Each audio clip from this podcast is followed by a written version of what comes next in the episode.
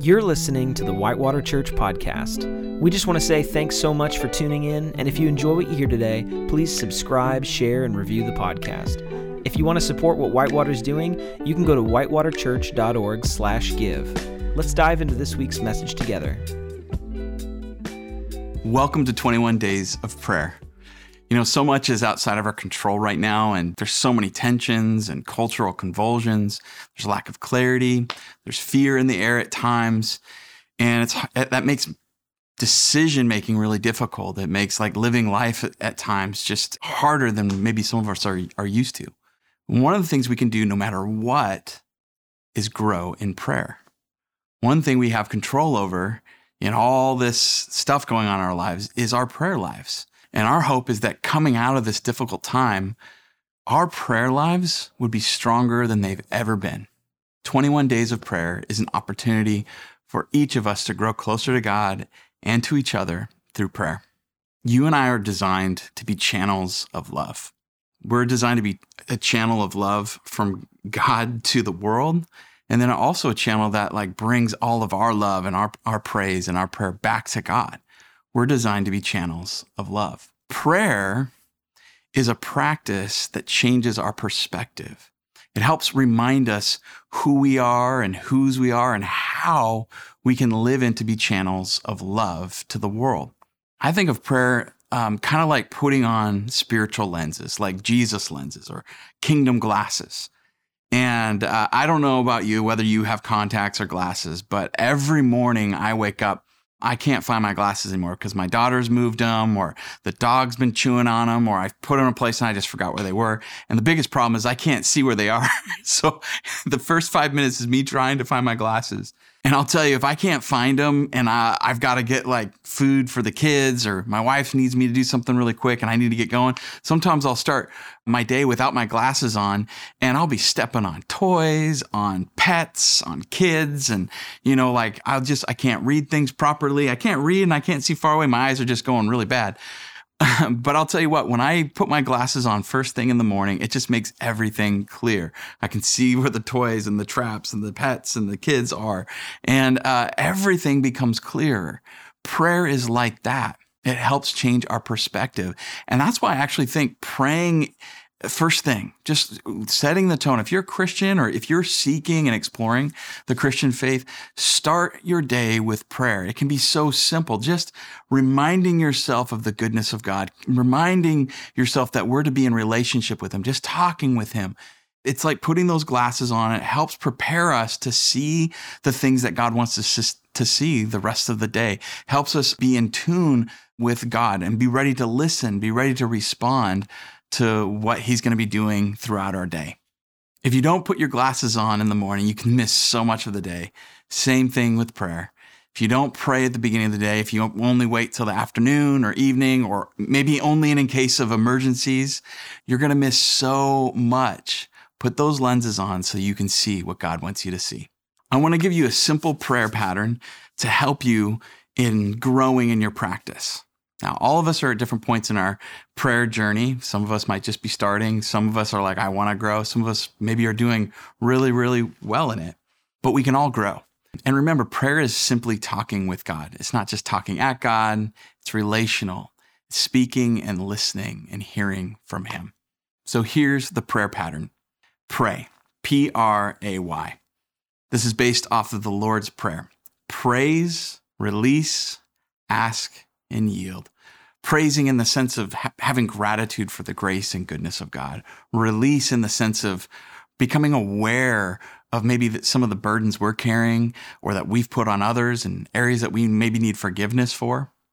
Asking in the sense of asking God for help, for provision, relying on God for the essentials. And then yield. Yielding is remembering not my way, but your way, God. Your way, not the wrong way. If you got a Bible, open it up to Luke chapter 11, verses 1 through 4. Once Jesus was in a certain place praying. As he finished, one of his disciples came up to him and said, Lord, teach us to pray, just as John the Baptist taught his disciples. Now, something I, I think is so important to note here is Jesus did a lot of incredible things. He was a miracle worker. He had power. He was an amazing preacher, communicator. He was a great influencer within his culture, great thinker. You know, there you, throughout history, I mean, he's one of the best philosophers, theologians that's ever walked this this world. But his disciple didn't ask him to teach him um, how to do miracles, how to do philosophy, how to like become powerful or influential. He asked him, "How can we pray like you? Teach us how to pray." There must have been something about Jesus in the way he prayed, the way he related to God that was so different than the other religious leaders and the other religious practices there must have been something so life giving and, and vital about the way he approached prayer for his disciples to ask that. And so we're going to study as disciples, as learners, and apprentices of Jesus how to pray. Here's a simple prayer that he taught. In verse 2, Jesus said, This is how you should pray Father, may your name be kept holy. May your kingdom come soon. Give us each day the food that we need and forgive us our sins as we forgive those who sin against us. And don't let us yield to temptation. In this simple prayer, Jesus helps open our eyes and change our perspective so that we can be those channels of God's love to the world and bringing the world's love back to God. So let's start with the P in pray. Praise, thank Him, when you start off praying, I think it's so important to just get our minds focused on the goodness of God. So in your own way, like get in a, in a maybe you need music, maybe you need to be a, a place where there's no distractions. You know, I'd encourage it in the morning, but you can do this in morning and evenings, afternoon, whatever it might be. Start with praise. Praise God for the, the good goodness and his grace in your life. Praise him for the kingdom things that you see happening around you. Set your mind on his goodness and it's it's something that will lift you out of the darkness that sometimes can pull us in in this world. Love actually lifts us. Love lasts. And so when we praise it's focusing uh, our minds on the good the lovely the the, the gracious things in our world and gratitude it has a way of, of even changing the way our brain is wired even the way our hearts are wired so focus your heart and your mind on the good graces of God. A good question, maybe to get you started praying, might be this Where do you see God's goodness and kingdom growing in your life? The second letter, R, stands for release. This, Jesus says, and forgive us our sins as we forgive those who sin against us. It's remind me of my sins. Help me see honestly my sins or my burdens, my pains, the things I'm carrying that I shouldn't be carrying and help me to release them, to let them go, release the debt that other people owe me with their maybe the hurt or the guilt or the shame and things they put on me that they shouldn't have. And then remind me that I need to be forgiven by you, God. I do the same things that I'm frustrated with others doing to me. I do that to you and I do that to others. So um, I want you to think of like the image of, of like a gutter. Every year, uh, our gutters get filled with leaves and pine needles and at some point, like those pine needles and those leaves and debris, just it it just stops the, the gutter from working. Like all the water starts flowing over in the wrong areas or it's backed up and gets stagnant and gross. So every year I've got to go and like clean those gutters, or maybe it might be two years or three years, but I got to clean those out so the gutter actually works. And you got to kind of unclog what's blocking the uh, the gutter from from working properly. I think it's the same way with our hearts. And in this prayer, when we release things, it's letting go, it's clearing the debris, it's getting rid of those things that are blocking the channel of love that God wants to flow out of your heart, out of your hands, out of your life. A good prayer, or and it's an it's an actual scripture, is from the Psalms. It says this: "Search me, O God, and know my heart. Test me and know my anxious thoughts, and point out anything in me that offends you." That's Psalm 139 point out anything in me that offends you. Help help me become aware of who I really am and you know the good, the bad, and the ugly, so I can just kind of get the gutter clear. You know, another another image that might be helpful is I remember a few years ago getting ready for vacation, and my my kids were at an age where we were kind of doing a lot of the packing and getting everything ready. And I remember when we were finally ready to go, I needed some help, but the kids weren't doing it right, weren't helping me right. My wife was you know, distracted trying to get them fully ready. So I just kept taking their bags, my bag, this bag. And by the by the time I had everything, I had so much weight on me. I took a few steps I just had to like drop everything.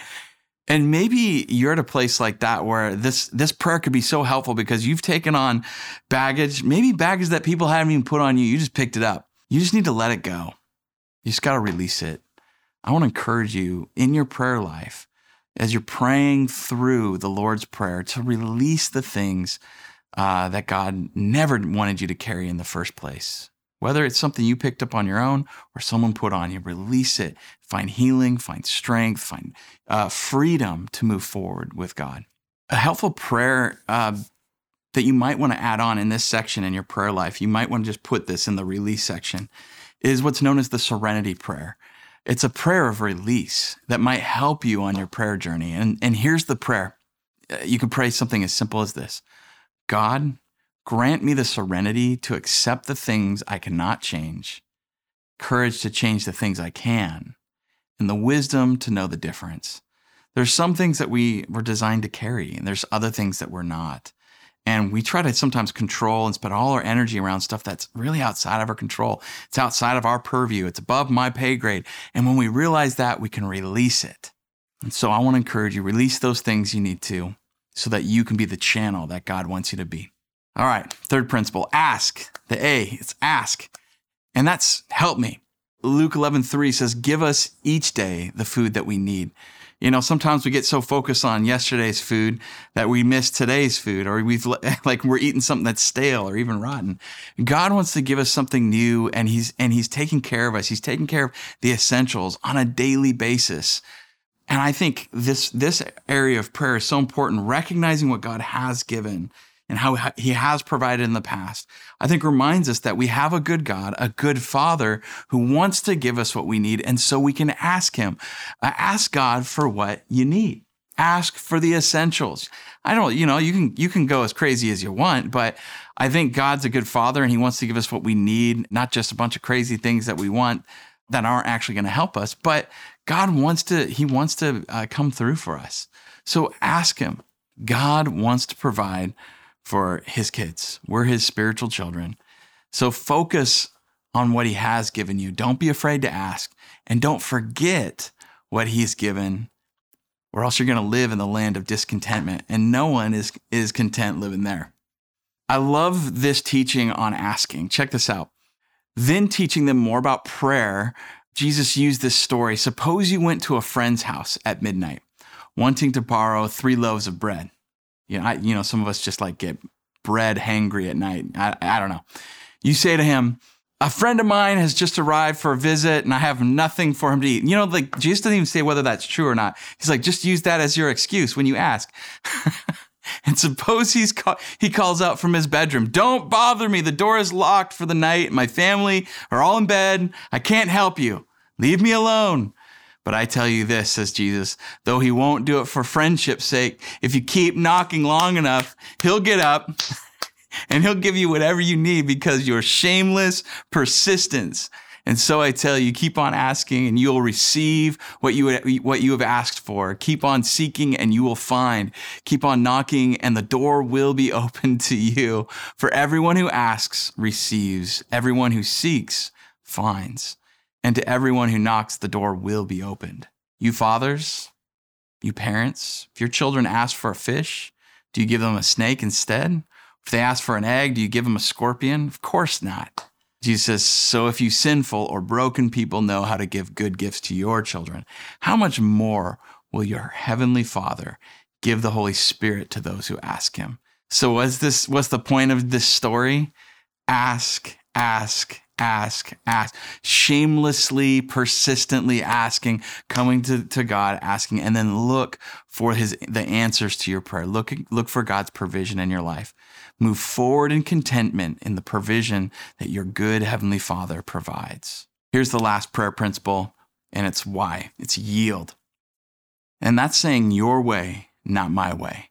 Your kingdom come for everyone. Luke 11, 4 in the, in the Lord's Prayer says this, and don't let us yield to temptation. That's interesting, isn't it? You can remember this portion when Jesus teaches whenever you pray, say, Father, your name be honored as holy, your kingdom come. And in Matthew, it says, Your will be done on earth as it is in heaven. So don't let us yield to temptation, is really saying, Let us yield to your will, God, not our will. We want to do the things you want, not just what other people want, or whether it's people think it's the best thing or the greatest thing, or I think it's the best thing. I want to do what you want. Martin Luther King Jr. said this I just want to do God's will.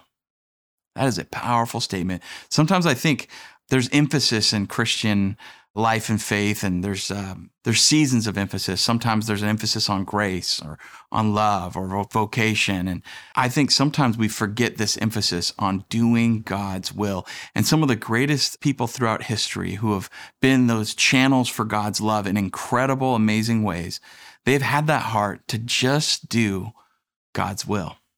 I think it's important to kind of remember that prayer, talking with God, without a desire to submit to God's will is either an excuse for just being obstinate or it's just plain ignorance.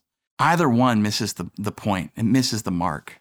Jesus is making God's will and way over any other. And he sets the example for that all the way to the cross, dying for the sins of the world, for these broken people who actually put him on the cross. He died for them. He loved them so much that was doing God's will. Anything less than that was going to be a temptation.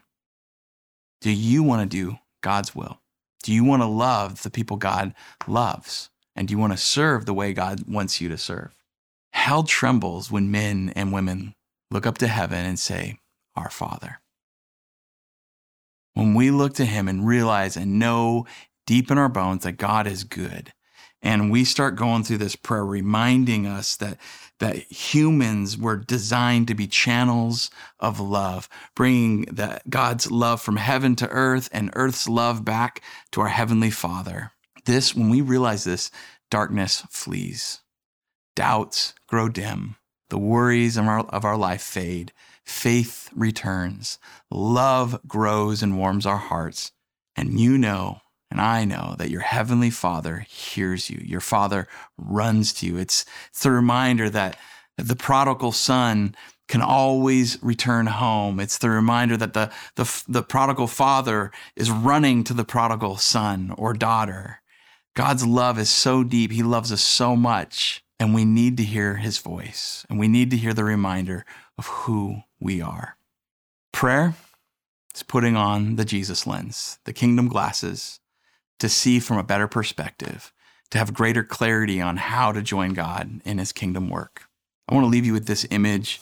Um, in our day and age, it's real easy for like anxiety and worry and uh, just the fast paced and strange rhythms of the world we live in to just get our hearts off, get our lives off. You can actually see this happen in, in real time where people's circadian rhythms get off.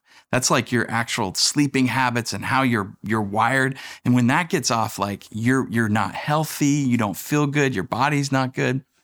The rhythms of the world can really get like our physical and I think our spiritual clock off, like our priorities off.